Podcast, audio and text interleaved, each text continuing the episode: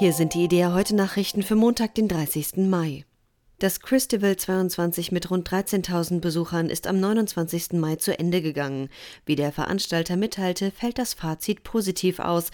Man sei unglaublich dankbar für die vielen Menschen auf dem Messegelände und bei den Angeboten für die Erfurter, so Projektleiter Chris Pahl. Er sei überrascht von der großen Sehnsucht nach Gemeinschaft und Tiefgang bei den Teilnehmern.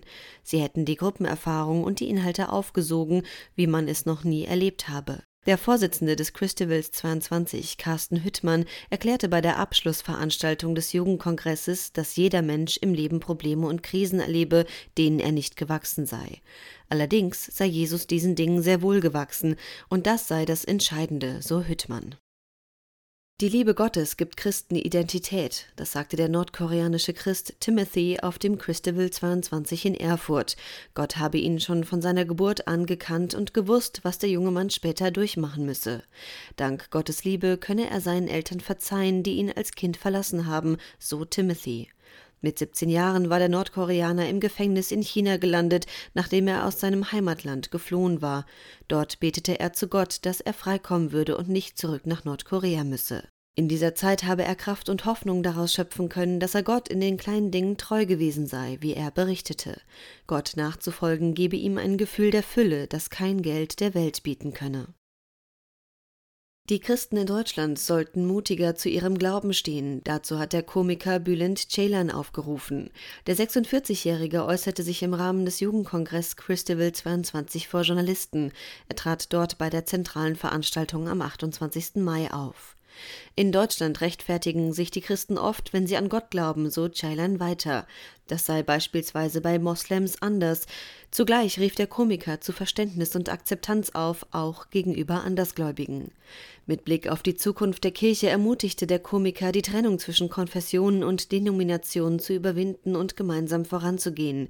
Manche seien konservativer, manche liberaler, aber trotzdem, das zeige auch das Christival, könne man zusammen feiern. Im Nahen Osten gibt es zwar einen sehr formalen Dialog zwischen den Religionen, aber keine Solidarität. Diese Einschätzung äußerte das Oberhaupt der chaldäisch-katholischen Kirche, Kardinal Luis Raphael I. Sacco, am 28. Mai beim Katholikentag in Stuttgart. Bei einem Podiumsgespräch sagte der irakische Patriarch, dass sich Gespräche zwischen Religionsführern nicht auf die Mentalität der Bevölkerungsmehrheit auswirkten. Im Alltag spielten sie keine Rolle.